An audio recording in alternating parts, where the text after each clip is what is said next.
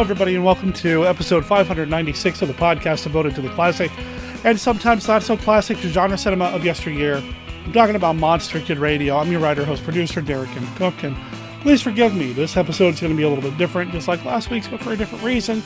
I'm a little sick, uh, so I'm not 100%, but I really, really, really wanted to get this episode out. I have a recording that I did with Sebastian Godin. He's a filmmaker, he's a friend of the show, been on the show before, and he's got a new movie in the works that we want to talk about here on the show. So we're going to talk about that. Unfortunately, the conversation got truncated, got cut off. We were using a different a way to communicate than we normally use, or that I normally use anyway, and there was a time limit that I wasn't aware of. Plus, I'm having some technology issues and I had to recreate some audio. It's a mess. You don't care about what happened behind the curtain. You don't care about how the sausage is made. You want to know what's going on with Monster Kid Radio, and what's going on is this awesome chat with Sebastian Godin. It's not just let's talk about the Indiegogo, though. We talk about his influences, some of the things that he's been up to, and we have a really good time chatting it up. Also, this week, of course, we've got Mark Matsky's Beta Capsule review and Kenny's look at famous monsters of filmland, in which he references something that was announced on last week's episode of the podcast. So we're going to play all of that. We're going to get to all of that right now.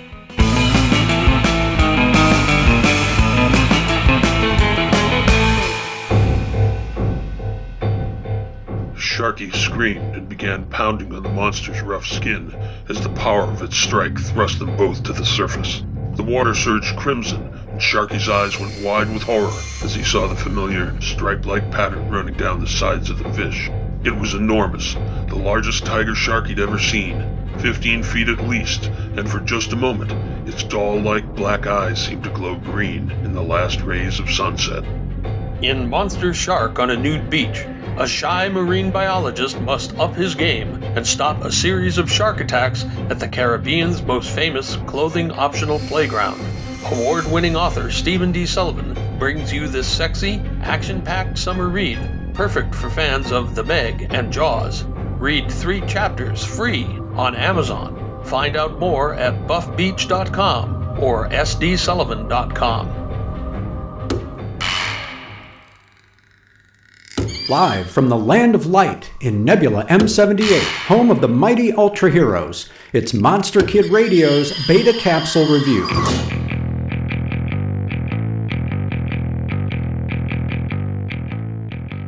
Japanese folklore meets the future in the 41st episode of Ultra 7 Challenge from Underwater. A group of people who call themselves the Kappa Club go camping in the countryside in hopes of catching a glimpse of the elusive Kappa, a mischievous legendary creature said to dwell in rivers and lakes. While speculating about the true nature of the cryptid, they meet a local man who claimed to have a real Kappa encounter and while investigating the sighting, they're surprised by two figures emerging from the lake. However, it's Dan and Furuhashi in scuba gear, conducting a search of their own in response to UFO reports. Soon, the Ultra Guard has set up camp near the lake, and when Dan senses the presence of an intruder, he chases a diminutive, fast moving humanoid through the woods. Meanwhile, the Kappa Club continues their own search, but when one of their party is brutally murdered, the Ultra Guard redoubles their efforts to get to the bottom of things, something Dan accomplishes all too well. He becomes trapped beneath the lake's surface by the Kappa, who reveal themselves to be far more than a fairy tale. Challenge from Underwater is an admirable standalone episode that is especially appropriate for spooky season viewing. That's because the first dozen minutes take place in the dark forest, concentrating on the Kappa Club's cryptozoological pursuits. In fact, a full eight minutes pass before a familiar Ultra Guard face appears, and by then, an atmosphere of mystery has been well established. From that point forward, it becomes a more conventional Ultra 7 story, which is no complaint. We get a bombing run, a kaiju fight, and another creative use of the Eye Slugger. But it's the tie in to Kappa folklore that gives this episode its resonance, drawing on old yokai tales to tell a story of modern people engaging with the unexplained as an amateur pastime. For Monster Kid Radio's Beta Capsule Review, this is Mark Mansky reporting.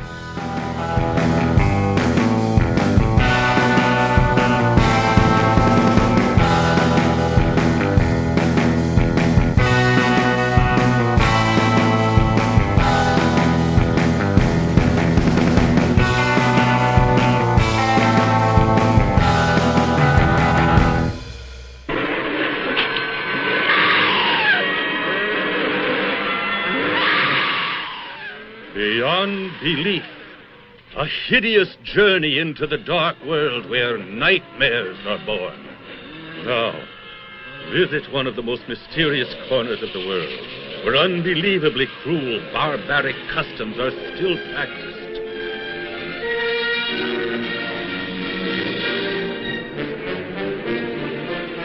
Aren't you growing up a little fast, little boy? You tell me. Carla, the sensual one. No mortal man could satisfy her inner cravings. She searched for her unnatural pleasures by night, when it was on the prowl. He does not devour his victims. He merely satisfies himself on them. But they get torn to pieces.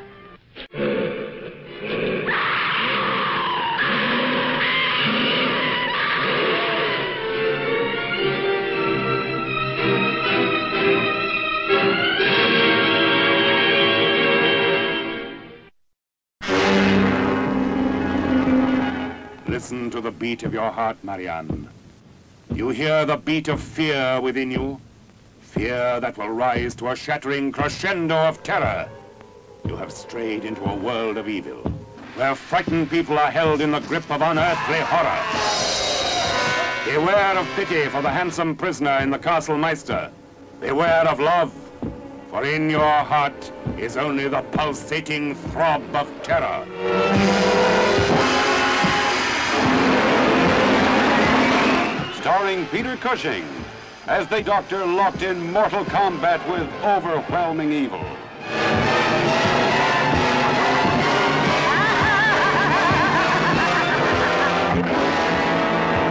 Also starring Freda Jackson as Greta, who served the vampires with insane loyalty. You needn't be afraid. She's dead. Martita Hunt, the Baroness, victim of her own son.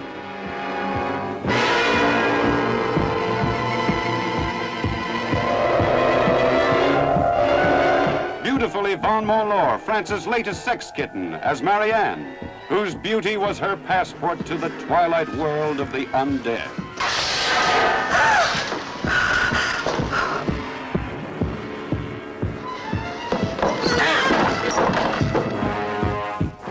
David Peel as the Baron, blindingly handsome.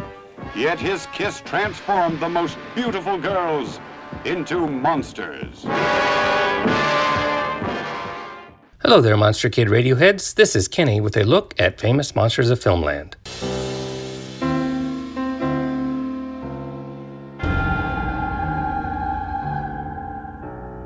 Last week, Derek announced his engagement to Beth, and now the wedding plans are underway. They need look no further than famous monsters of filmland to find ideas for a perfect Monster Kid wedding ceremony. Today we will see Famous Monsters, a Monster Kid bridal magazine. First up, let's see what ideas we can get from The Brides of Blood, which we find in FM 99 from July of 1973. Dr. Paul Henderson, American naturalist, and his beautiful wife Carla, together with Jim Farrell, Peace Corps man, arrive on, you guessed it, Blood Island. Henderson has been sent by the Atomic Energy Commission to investigate rumors of mutations of plant and animal life following atomic tests in the Pacific. On their arrival on the island, the three observe a native funeral procession for two decapitated island girls. Later, the three learn that the girls were killed by an evil one who terrorizes the jungle from time to time. Stephen Powers, a wealthy plantation owner, visits the trio and invites them to his home. There, Carla almost becomes the victim of a man eating plant. Powers is apparently an epileptic, tended to by a huge bodyguard and servants who are dwarves. In the end, it turns out that Powers is the evil one, the terror of the jungle, a victim of radiation which causes him to change from time to time into a hideous monster, complete with an abnormal desire to attack and behead native girls. He is trapped by Jim and the villagers, and they manage to destroy him with fire as he rampages through the village.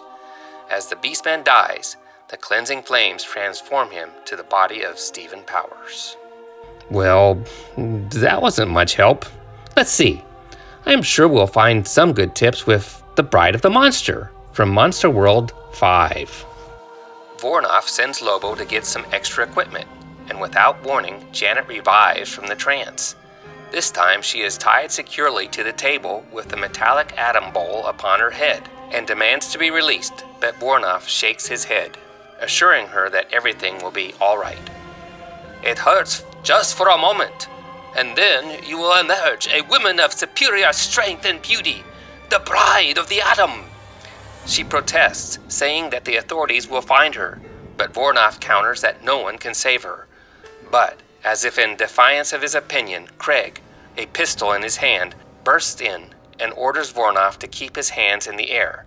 But the mighty Lobo stalks in behind him. Janet, seeing him, tries to warn Craig, but seconds too late, for as he turns, he is dealt a heavy blow across the head by Lobo. Craig collapses unconscious and is dragged away at Vornoff's command. Well, that wasn't much good either. Surely we'll be inspired by the Brides of Dracula, found in FM 8. Fleeing in horror from the house of the undead, Marianne runs into a funeral procession. Lying in the casket is the body of a girl from whose neck trickles a thin stream of blood. The villagers, always suspicious of strangers, suspect Marianne of being the vampire who caused the girl's death, and pursue her straight into the arms of the Baron, at whose sight she faints. She is saved by the morning crow of a cock, which is a warning to the vampire that he must return to his coffin. When Van Helsing learns what has happened, he realizes the immediate grave danger to the district and acts at once to uncover and destroy the undead. Two female vampires are lured from their graves and stakes driven through their hearts. But the wily Baron, disciple of Dracula himself, eludes the doctor's every stratagem. Worse, this unholy creature bites Marianne, turning her into one of his brides. This is really getting frustrating. Surely, the Devil's Bride has something that will help us. One of the best terror flicks ever to come from Hammer Studios was The Devil's Bride, based on Dennis Wheatley's famed novel The Devil Rides Out. Christopher Lee played the Duc de Richelieu, a French nobleman of the early 20th century who sort of doubled in the role of White Warlock to combat the evil of Black Warlock Mocata, Charles Gray. During the course of the film, Mocata conjures up various demons, one in the form of a huge spider, before Lee is able to send him riding off with his unholy master into hell. This is ridiculous. Again, useless information. Let's go to the most famous of them all The Bride of Frankenstein from FM 21. The vision of the vitalized woman rings an expression of awe from the thin lips of Pretorius, who, to organ like music, declares, The Bride of Frankenstein. And indeed, it is she, the most fascinating face of fantasy ever seen upon the screen. Seven feet tall, she towers, dwarfing her creators her great shock of jet black hair flaring up from her forehead, fanning like a peacock's tail, and from her temples waves of platinum white, streamlined strands of shining silver to match the electrical elements which brought her brain and body to life. Wide staring eyes, red pouting lips, heart shaped bee stung, crimson scars like needlework outlining her ears and gashing their way along her throat, her eyebrows angling off toward infinity woman of wonder, creature incredible. There we go. Finally, some fashion tips. What about ideas for the actual ceremony? The monster now appears to claim his bride. Hands held out, fumbling for friendship, it approaches its female counterpart from behind. She takes one quick sidelong glance at her big romance and reacts in a way that I will never forget till my dying day. I think I am safe in saying that, for I vividly recall her appearance across a gulf of 27 years. She shrieks. There is no other word for it. She invented the sound to fit the unique circumstances a strident, frenzied, choking expression of horror and revulsion, forced from a throat clogged with terror. To complicate matters, at that moment, Elizabeth, who has broken free of her bonds and escaped from the cave, comes pounding at the door, begging Henry to flee for his life. The monster shows compassion, orders his former master, Go, you go, we belong dead. The monster contemplates its female counterpart plaintively. She opens her mouth to scream, but only a snake like hiss issues from between her strange lips. Pretorius pleads for mercy, escape, but the monster refuses to spare his life. The monster permits just time enough for Frankenstein and his wife to get safely away. Then, the monster allows the weight of its great arm to pull down the fatal lever. There is a tremendous explosion that rocks the countryside as Laboratory, Watchtower, Pretorius, Assistants, the unwed bride, and the notorious living dead monster are blown to a billion bits. well, I guess FM isn't the best source for a wedding advice after all. Sorry about that, Chief. That is all for this week's look at famous monsters of Filmland. We will have more next week. For MKR, this is Kenny saying adios.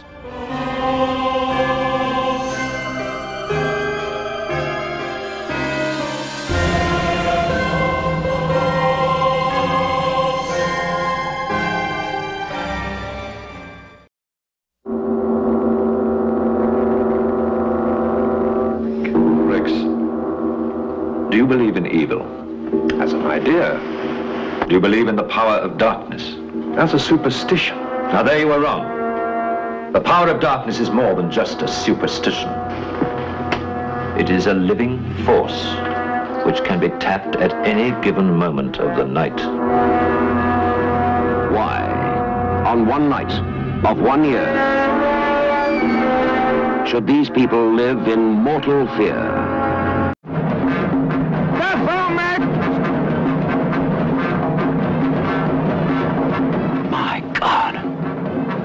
Of Mendes. The devil himself. Christopher Lee as de Richelieu, who knows he must fight the devil's power to the death. My God. Don't look at the eyes, Rex! Eyes. Eyes. Once filled with love, are consumed with fear.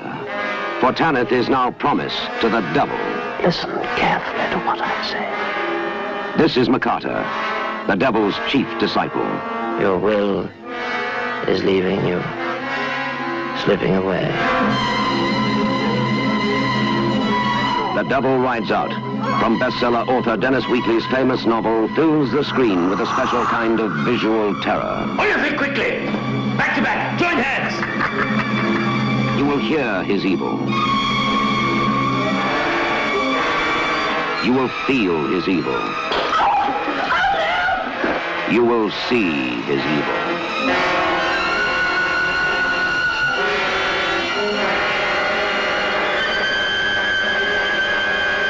If we once catch sight of his face.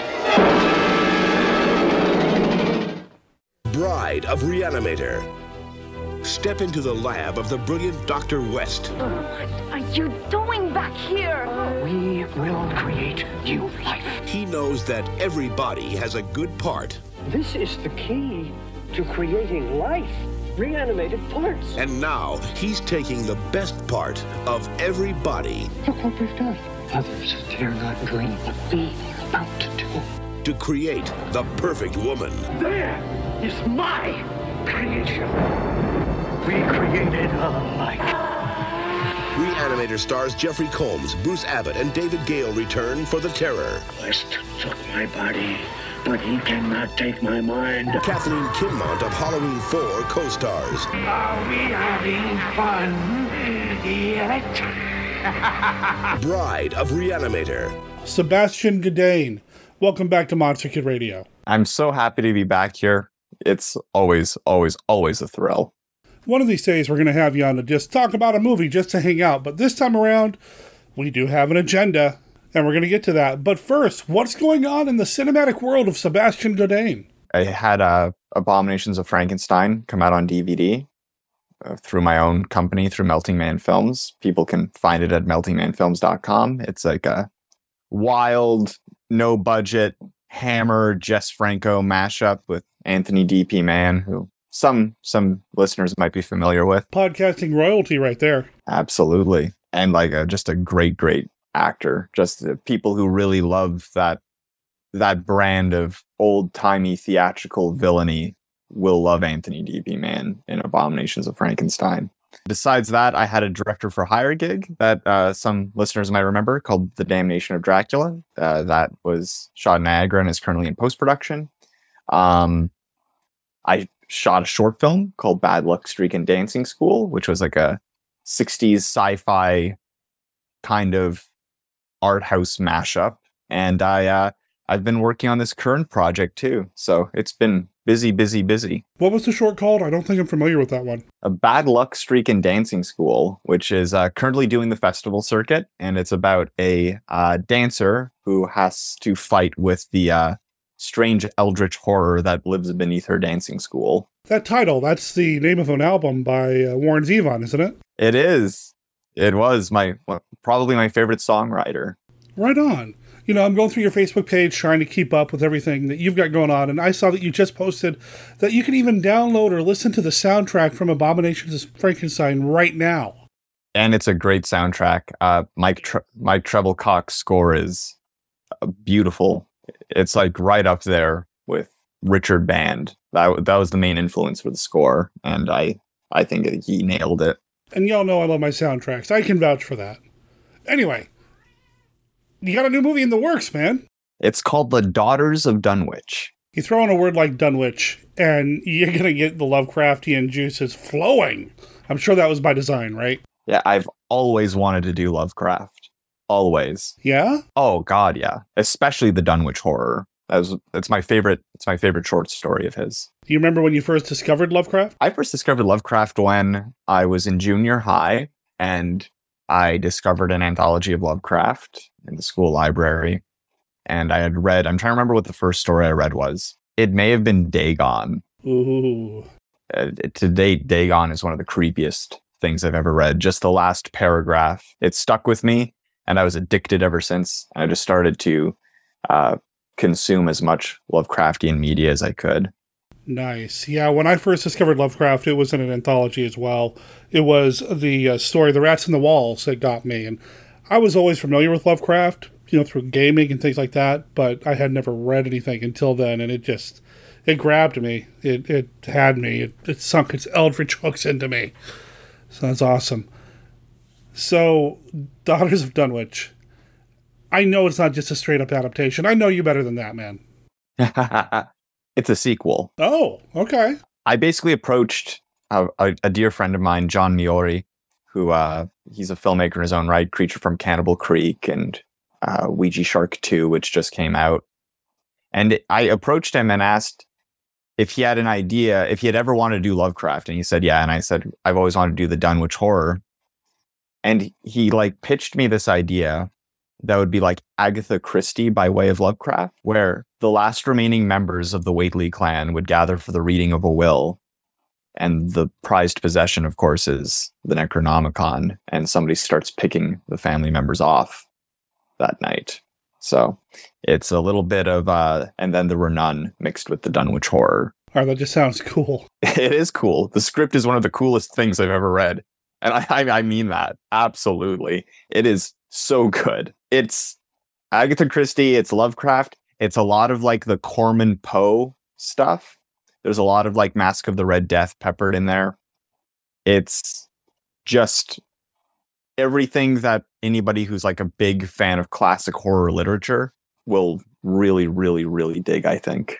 I'm looking at your Indiegogo page, and listeners, that's what this is about, is the Indiegogo page. But I'm looking at your Indiegogo page, and you wrote that adapting Lovecraft is a notoriously difficult task, and that's very true. For you, what are some of your favorite Lovecraft adaptations? Not necessarily those that have influenced what you're doing with Daughters of Dunwich, but just in general, favorite Lovecraft adaptations. I love the 1970s Dunwich horror with Dean Stockwell. I, th- I think that's a great, great movie. I think it's very underappreciated, and I, I definitely went back to it when John and I were brainstorming ideas for the film. Um, I really love The Haunted Palace with Vincent Price. Um, Stuart Stuart Gordon's Dagon, I quite like. Um, From Beyond, obviously. Uh, the Brian Yuzna anthology Necronomicon is a really undervalued one. I know that Lovecraft is a difficult thing to adapt, and therefore there, there are a lot of like not very well regarded Lovecraft adaptations. But I feel like there's also a lot of really cool unsung gems out there, and I, I, I enjoy even the bad ones to an extent. And remember, I don't think these are bad movies. I just don't think they're great adaptations. Um, the Lurking Fear, the Full Moon one. Oh, okay, okay. That's a fun movie. It's kind of like this like noirish monster movie programmer. Um, I always liked that one quite a bit. Uh, the Unnameable, that's a really fun movie. Has very little to do with the short story, but it's very fun. Oh, I really like The Unnameable a lot. Yeah, that's one of my favorite movie monsters. Heck, I even like the sequel, man. I like the sequel a little bit more. Really? Yeah, I think I like uh I just like the character dynamics more and it you get more out of everybody. But I think the first one has the better creature design. Yeah, I, I'd agree with you there. But I think my three favorites are probably probably the Dunwich Horror from 1970 and uh, Necronomicon, then Dagon. You know, Dagon, if it wasn't the world premiere, it was at least the North American premiere. I just remember that at the Lovecraft Film Festival, they showed it there, and it was a big deal. And I remember going into it thinking, well, not really knowing what to think. And when I came out of it, I thought, wow, that was that was something special. It's a great, great film, and it's it's genuinely scary. Like it's probably Stuart Gordon's like most frightening film, I think. I mean, Stuart Gordon, master filmmaker, and and we love what he did.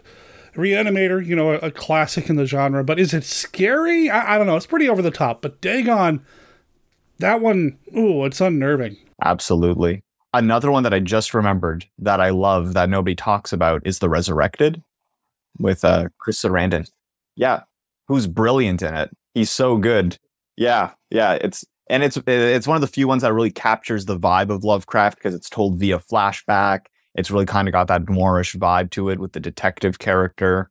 It uh, it's got a very slow burn. I love the Resurrected. That that would probably be in my top five. Hey, you're not wrong. It's a good one too. You know, one that I really liked that uh, I saw again at the Lovecraft Film Festival years ago was 2008's Beyond the Dunwich Horror by Richard Griffin. And I bring that up because he did our poster. Yeah, he did the poster. How cool is that? You know, Richard Griffin, mainstay in my physical media collection. Beyond the Dunwich Horror. I love the Disco Exorcist, man. It's such a trip. Have, have you seen his Frankenstein and Dracula movies? I don't think I have. Uh, Frankenstein's Hungry Dead and Sins of Dracula. They're good stuff. Yeah? Oh, yeah. I'll have to double check. I, I don't think I've seen them. What the heck? I'll put them on the to watch list. Now, like I said, I love the Disco Exorcist. It's just so over the top. And did he do the one with the nuns? Oh, Nun of That? Yes, that was him. so, oh man, he's great. You know, it, it was so funny because I was trying to watch as many Dunwich horror related things as I could as we were coming up with the main skeleton of the script, and I came across his movie, and then I posted saying I just need somebody to do a quick conceptual poster for the Indiegogo campaign, and he was the first one to message about it. How cool is that? So it was just a really fun coincidence, a nice little bit of synchronicity. It's all just coming together, man. It's like it was meant, like it was written in the stars, or the stars are right, or so, I, I don't know. Anyway, what is it about the Dunwich story that you like so much? You know, I think it's just uh, from a conceptual standpoint, it has a lot of elements that are immediately familiar to genre fans. Like it's a at its core, what it's about is good guys trying to stop a monster from tearing apart a village. And I think that like the fact that it's also got these elements of occultism, this idea of people breeding with monsters and creating half human creature things and like the character Wilbur Whateley himself. I don't know. There's something about it that just captured my imagination from the moment I first discovered it. It's this like cosmic duel of faiths, which I find really exciting. Uh, its only downfall, eh, and I've complained about this ever since I first read the stories, that Wilbur shouldn't have died so abruptly in it. Spoilers, man. Oh boy, spoilers for anybody who hasn't read the Dunwich Horror. but yeah, no, I just oh, again, I just loved it. I love how like the narrative is very straightforward, but especially for Lovecraft, the themes are very rich and they're very they're, they're varied in it as well. It kind of bounces around themes of faith, of fear, of uh, family, so on and so forth. And I, I, it was those themes that I really wanted to center in on with this with this project.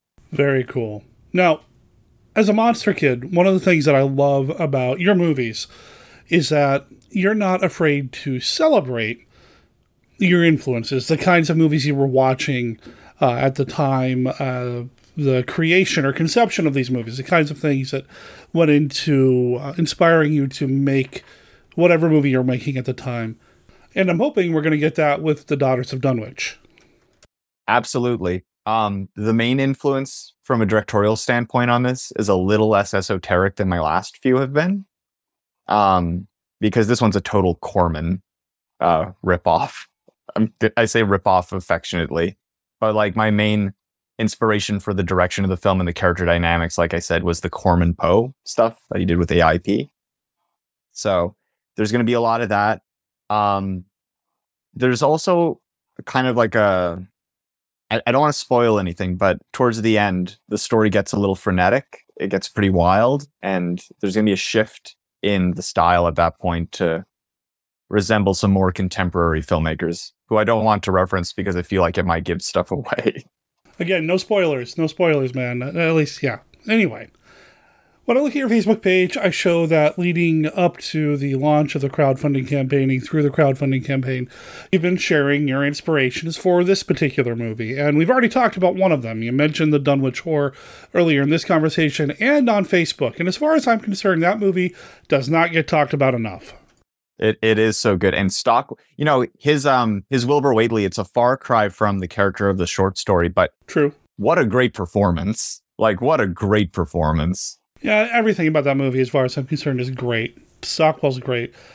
Ed Begley Jr., Sam Jaffe. I mean, the cast, Sandra Dee. It's just all in all a great cast and a good film. Oh yeah, I think that the best stuff in that movie is the stuff between him and Sam Jaffe. I could watch those two play off each other forever especially their last scene together. I just love that shift, that shift in the power dynamic between the two. So so good. When did you first see the Dunwich Horror? Do you remember? Yeah, so this is going to really illustrate my age right now because the first time I ever watched it was on an iPod Touch. Wow. It was like, yeah, I, I got this iPod Touch and it had enough storage space for one movie. So I was told to pick one movie off iTunes and I always wanted to see this Dunwich horror adaptation. So that's the one I chose. And I would watch it in like bits and pieces between classes in junior high. I love that so much. Yeah, it was a it was a pretty fun way to experience it for the first time because it was almost like watching it as a serial in like little five minute chunks. That's awesome. That's just awesome. And I could talk to Dunwich Horror and and have talked to the Dunwich Horror on the show in the past. Uh, just I love that movie, but it's not the only movie that you are citing as a direct influence on you or on the Daughters of Dunwich. You mentioned another movie which is pretty much the movie that defined the subgenre, the prototypical old dark house movie, the old dark house. What is it about this movie that speaks to you? there's something about the awkwardness of the character dynamics in it that I really, really want to capture amongst the Whateley clan. Again, I'm not going to spoil anything, but Ernest Thesiger's character in the Old Dark House, that is totally a model for one of the main characters in The Daughters of Dunwich. Really? Oh, okay. Oh, oh yeah. It's great. I, I mean, John's script is so clever and he captured all these influences and melded them together so organically. It's almost like this uh, buffet of classic horror influences influences ranging from the 20s to the 80s like and it's all just melded so beautifully together if we do it right which i think we will if we can then it's going to be uh it's going to be something that like makes whole gamuts of classic horror fans very happy. I think if you do it right. Man, you've long earned my trust as a filmmaker. Come on. The Old Dark House, you know, it's James Whale. It's a classic Universal film. For a while, people thought it was lost, but it's readily available now. The entire cast is great. You know, Thesiger Karloff, Gloria Stewart, Charles Laughton, Oh, he's great. Oh, he's so fantastic. He's always fantastic, but he is so much fun in that movie, especially.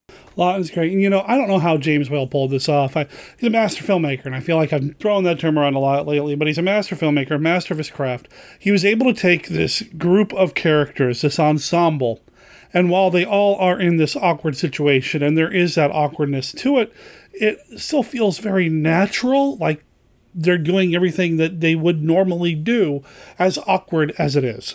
I find that movie's like sensibilities and it, like its sense of humor in particular very very modern feeling. Like it like because we've kind of had like this big surge in like humor that is very off kilter and kind of awkward and uncomfortable like comedy stemming from just uncomfortable situations. And that's all that Old Dark House is. I think you could take that script, shoot it as like a sketch comedy and it would still land. Yeah, that makes sense. I think you're right. But I'm glad it was instead made in the 30s by James Whale because the movie looks beautiful and has some of the most gorgeous black and white cinematography I've ever seen. Oh, it's gorgeous. It is. There's one other movie that I want to bring up real quick, and you've mentioned others on your Facebook page, but this one caught my attention, and it's certainly not something that we normally talk about on Monster Kid Radio. It's definitely outside the Monster Kid Radio wheelhouse. Fulci, The Beyond. Lucio Fulci's The Beyond. So I don't know how you're going to do this, but you're putting the Dunwich Horror, the Old Dark House, and The Beyond in a blender. I don't know what it's going to taste like, but I want that smoothie. Yeah, you know, um, because John is. I mean, I'm a huge Italian horror fan. I love Fulci. I love Argento. I, I love those guys. Um, but John really loves them, and he really wanted to like incorporate that kind of vibe to it. I will not say how it ties in, but the moment it starts happening, anybody who knows the Beyond is going to point to the screen and say, that's from the Beyond. I, can't wait. I can't wait to see how this turns out. And, you know, speaking of Fulci, might, might as well mention it now. I have been considering reanimating, resuscitating, bringing back in some way, shape, or form, not sure yet, but my old zombie movie podcast. That's how I first heard about you. Through Mail Order Zombie? Yeah. I used to listen to Mail Order Zombie uh boy when was that was like seventh grade eighth grade? I used to listen to it weekly. And now i really feel old. Thanks buddy. You know it. I but i discovered like so many movies through that podcast. Like i think that's where i first heard about lucio fulci. Oh wow. Yeah. Well then maybe i've done my job. Maybe i don't need to bring it back. It's already done what it needs to do. Yeah. I mean it was great. And then when i found out that you had done this other podcast that also cater to my very specific interests. I just knew you were like a golden human being. Ah, shucks. uh, you know, Fulci, it's not for everybody. You know, his stuff can be a little over the. It, it can be pretty graphic, pretty gory, and specific tastes. But Fulci didn't flinch, and that's something that I see in what you do. Is that you don't flinch? No. And, and I'm not saying that and listeners, please, I'm not saying that Seb's movies are like over the top gore fest or anything like that, but if something weird is going to happen on screen, you let it happen. You don't hold back. You let whatever's going to happen happen and let it happen in the best way possible. I'm I'm just a big believer in the idea that you should always commit to what you want to see and you know the right audience will get it the right audience is going to get it no matter what. So I, have just always committed to that idea. And I feel like guys like Fulci and Rollin, all, all the filmmakers I love, every filmmaker ranging from like German expressionists to uh, tokusatsu filmmakers to Italian gore filmmakers to French vampire art house filmmakers, they all had very singular visions and they both they trusted that the audience would be there for them. So I have to do the same. I know that I'm going to be there for you, and hopefully everybody else will be there for you as well. We'll make sure there's a link in the show notes to the Indiegogo campaign because you know the more people that show up, the more likely this movie will actually get done. And you know I want to see it. So again, make sure you check out the link. in the show notes. You know, Seb has, as I said earlier, more than earned my trust as a filmmaker. He knows what he's doing, but he can't keep doing it without your support. And if you want to see a Lovecraftian film that takes influences from everything from Agatha Christie to Lucio Fulci, which is a sentence I don't think I would have ever thought about saying before in my life, you want to check it out. Uh, tell me about the cast. Oh God, yeah, we've got Jackie Kelly, who's like an up and well, up and coming. She's been doing indie horror forever. She's done so much at this point. We've got Steve Kazan, who I've worked with on Blood Rites of the Vampire and uh, Abominations of Frankenstein. He's got over 200 credits to his name. Insanely prolific guy. We've got Ali Chapel from Necropolis Legion, also from Abominations of Frankenstein. We've got Anthony D.P. Mann, who I mentioned earlier. We've got Connell Pendergast, who's an Ontarian filmmaker who he's a big Paul Blaisdell fan. So he's made like a couple monster movies with Blaisdell inspired designs. We got a few coming up that I don't want to reveal just yet. I've been trying to spread out the casting announcements over the course of the Indiegogo campaign, but it's a proper actors film. It's mostly people in a house with a bunch of monsters and uh, crazy stuff going on. And you're bringing back Mike Treblecock for the music? Absolutely. He's a he's a necessity as far as I'm concerned. Who's doing the makeup effects? I don't know anything about the person here, David Bennett Black. Yeah, David Bennett Black. I uh, met him recently in Toronto, and uh, he's just this guy who's been doing his own like effects based short films that he releases on VHS and sells on his own. And like, he immediately caught me with just how like passionate and loving he is towards what he does. And I asked him if this was something he'd be interested in, and he he said, "If I get to build monsters, and I'll do it for nothing." So that that was the right attitude. Sign him up right away. Get that in writing. Yeah, I I did. They're all great people. Otherwise, I wouldn't work with them. Oh, and we've also got Kyle Heitonen producing. He produced my last short film. He is just a uh, he's just a workhorse. He knows how to put together a crew and really get something done. So he's the best producer you could ask for for a micro budget movie. Yeah, this just sounds awesome and it's super inspiring to me too. And you know, I just I can't wait to see it. Um, at this point, I know we're focusing on this, but is it too early to think about what's coming up next for you? Anything you want to talk about? I'm gonna get this. I'm hopefully gonna get this movie done, and then uh, jump into the next one. Right on, man. I I can't wait to see this thing done. I, I'm sure it's gonna happen because I I know people are craving good stories and good Lovecraftian adaptations. And, you know, I'm a big fan of what you do. I, I, I, know it was work for hire, but I cannot tell you how many times I've sat down to rewatch Ouija Mummy. I mean, I just, I love what you do, man. Oh, thank you. Yeah, I, I mean, it's got your fingerprints all over it, man. It does. It definitely does and you know, like I said, Seb has always supported Monster Kid Radio. We've even been able to play a number of his movies over on our Twitch channel, over the Monster Kid Movie Club on Twitch. So, you know, he supported us. Let's support him. You can support Daughters of Dunwich for as little as seven dollars. I can't think of anything else that you can do with seven dollars that's going to make me happy. So, you know, please go support Seb over there. I'll make sure there's a link in the show notes, or just look up Daughters of Dunwich or The Daughters of Dunwich on Indiegogo. Yeah, for real. Thank you for listening to Monster Kid Radio. So, I have a little bit more of that conversation with Seb that I'm going to sit on and try to correct. Like I said, I had some technical issues. My microphone wasn't connected the way it was supposed to be. So it's going to take some work to try to make it uh, listenable, at least to meet my standards. So you'll hear that in the future.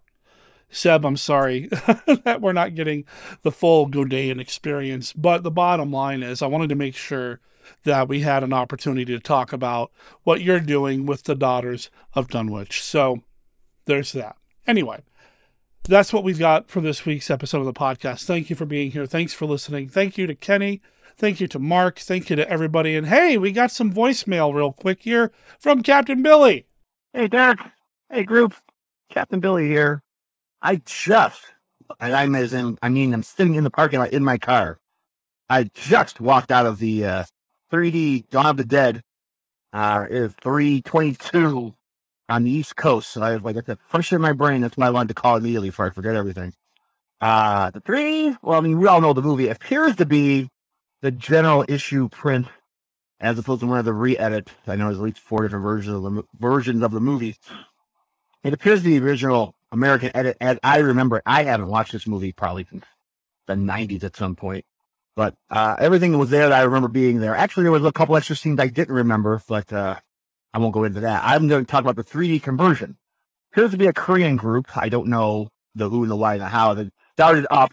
They did not give you a warning about putting your 3D glasses on, so the trailer ended. I thought I was going to get a warning, or usually you get a 3D trailer right before the movie starts. That didn't happen.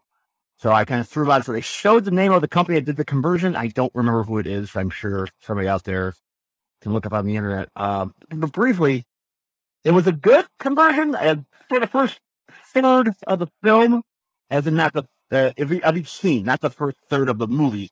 Each scene, about the third of the way of the depth, worked real good. Once you got further back, scenes that went farther back, like the long shots inside the department stores, you lost that depth of field, uh, like on shelving units and that kind of thing. So it worked like the, the things that are in the immediate foreground, you had two or three layers of depth, and it was really good. I mean, especially like the opening credits and some of the stuff where blood flies in the screen or glass flies in the screen. That was really excellent. But once you got past that third of the way in five, six, eight feet, uh, film wise, stuff in the background flattened out. Uh, I only noticed this because if you go see Titanic, if you had seen Titanic in 3D, as long as you're talking about 3D movies, the field, the depth of field was amazing in that film. That stuff went all the way back, all the way down. Everything was in 3D, all the way to the back of every shot. So, so I noticed that that only worked that way. And the other thing I noticed that was weird, there were certain scenes that were just out of focus. Uh, where uh, Roger, the blonde SWAT member, is trapped between the trucks and he starts shooting zombies. That scene's out of focus. It only takes 10 or 15 seconds, but it's out of focus. And then the major scene is at the end of the movie, uh, one of the gang members is, well, he gets shot as he's leaving the mall on a motorcycle, and about a dozen zombies surround him, and he starts getting his gun out or starts fighting them. That entire 8, 10, 15 seconds is just completely out of focus. And I don't remember anything like that. So the out of focus seems the only thing that really struck me as weird. So, but again, it's Dawn of the Dead. A good time is had by all. So, Derek, have a great show. Keep up the good work. Thanks again. I'll talk to you later. You know, I was at the movies last night with Beth, and uh, I showed or I saw that they were still showing Dawn of the Dead in 3D. Now, I can't go tonight. I was, I, I wonder if I can still see it. Uh, but I'm going to be out of town tonight, and uh, I don't know if it'll be playing into next week. But uh, I've not heard uh, any other real reports about the movie. So thanks for calling in, Captain Billy. I'm glad you had fun. It sounds like you had a good time. But yeah, sometimes when they do that up conversion to 3D, sometimes you do have some issues. Uh, I've heard of that kind of problem with other movies before. But yeah, anyway, I mean, you still got to see it on the big screen, right? That's pretty darn cool. Speaking of 3D movies, I did not plan this, but speaking of 3D movies, it looks like we're going to have Chris McMillan on the show next week to talk about House of Wax. I know we've talked about House of Wax in the past, but I want to revisit it. I want to get some Vincent Price going on here on the show. So, yeah, Chris McMillan from the Shadow over Portland, House of Wax next week, tentatively, fingers and tentacles crossed. Of course, if you want to know anything about Monster Kid Radio, head over to monsterkidradio.net, where you've got links to everything that we've talked about here on the show, including a link to the Indiegogo page for the Daughters of Dunwich. I worry that I said the Daughters of Darkness at some point in this recording, but I don't have time to go back to double check. So, uh, yeah, it's the Daughters of Dunwich. Go look that up. Of course, link in the show notes. meltingmanfilms.com as well, link in the show notes. Links to everything that we've talked about here on the show. If you use the Amazon affiliate links, it kicks a few bucks back to us. So please consider using those Amazon affiliate links, especially now that we're starting to get into the holiday season and you know all those holidays you want to buy gifts for. If you just use the generic Amazon affiliate button, which is the uh, Frankenstein monster with the big egg in the middle of it, that just takes you to Amazon. That puts you under the Monster Kid Radio umbrella. Please consider doing your shopping using that link because it doesn't cost you anything extra. It just sends a few pennies my way and help support Monster Kid Radio. I'm transitioning jobs, so uh, that would really be helpful. Okay, let's wrap up. Let's get this out. I'm worried about getting this out on time. So stop with the jibber jabber and wrap up the show, Derek. Monster Kid Radio is a registered service mark of Monster Kid Radio LLC. All original content of Monster Kid Radio by Monster Kid Radio LLC is licensed under a Creative Commons Attribution, Non Commercial, No Derivatives uh, 3.0 Unported License. My name is Derek M. Koch. I'll talk to everybody next week. Ciao.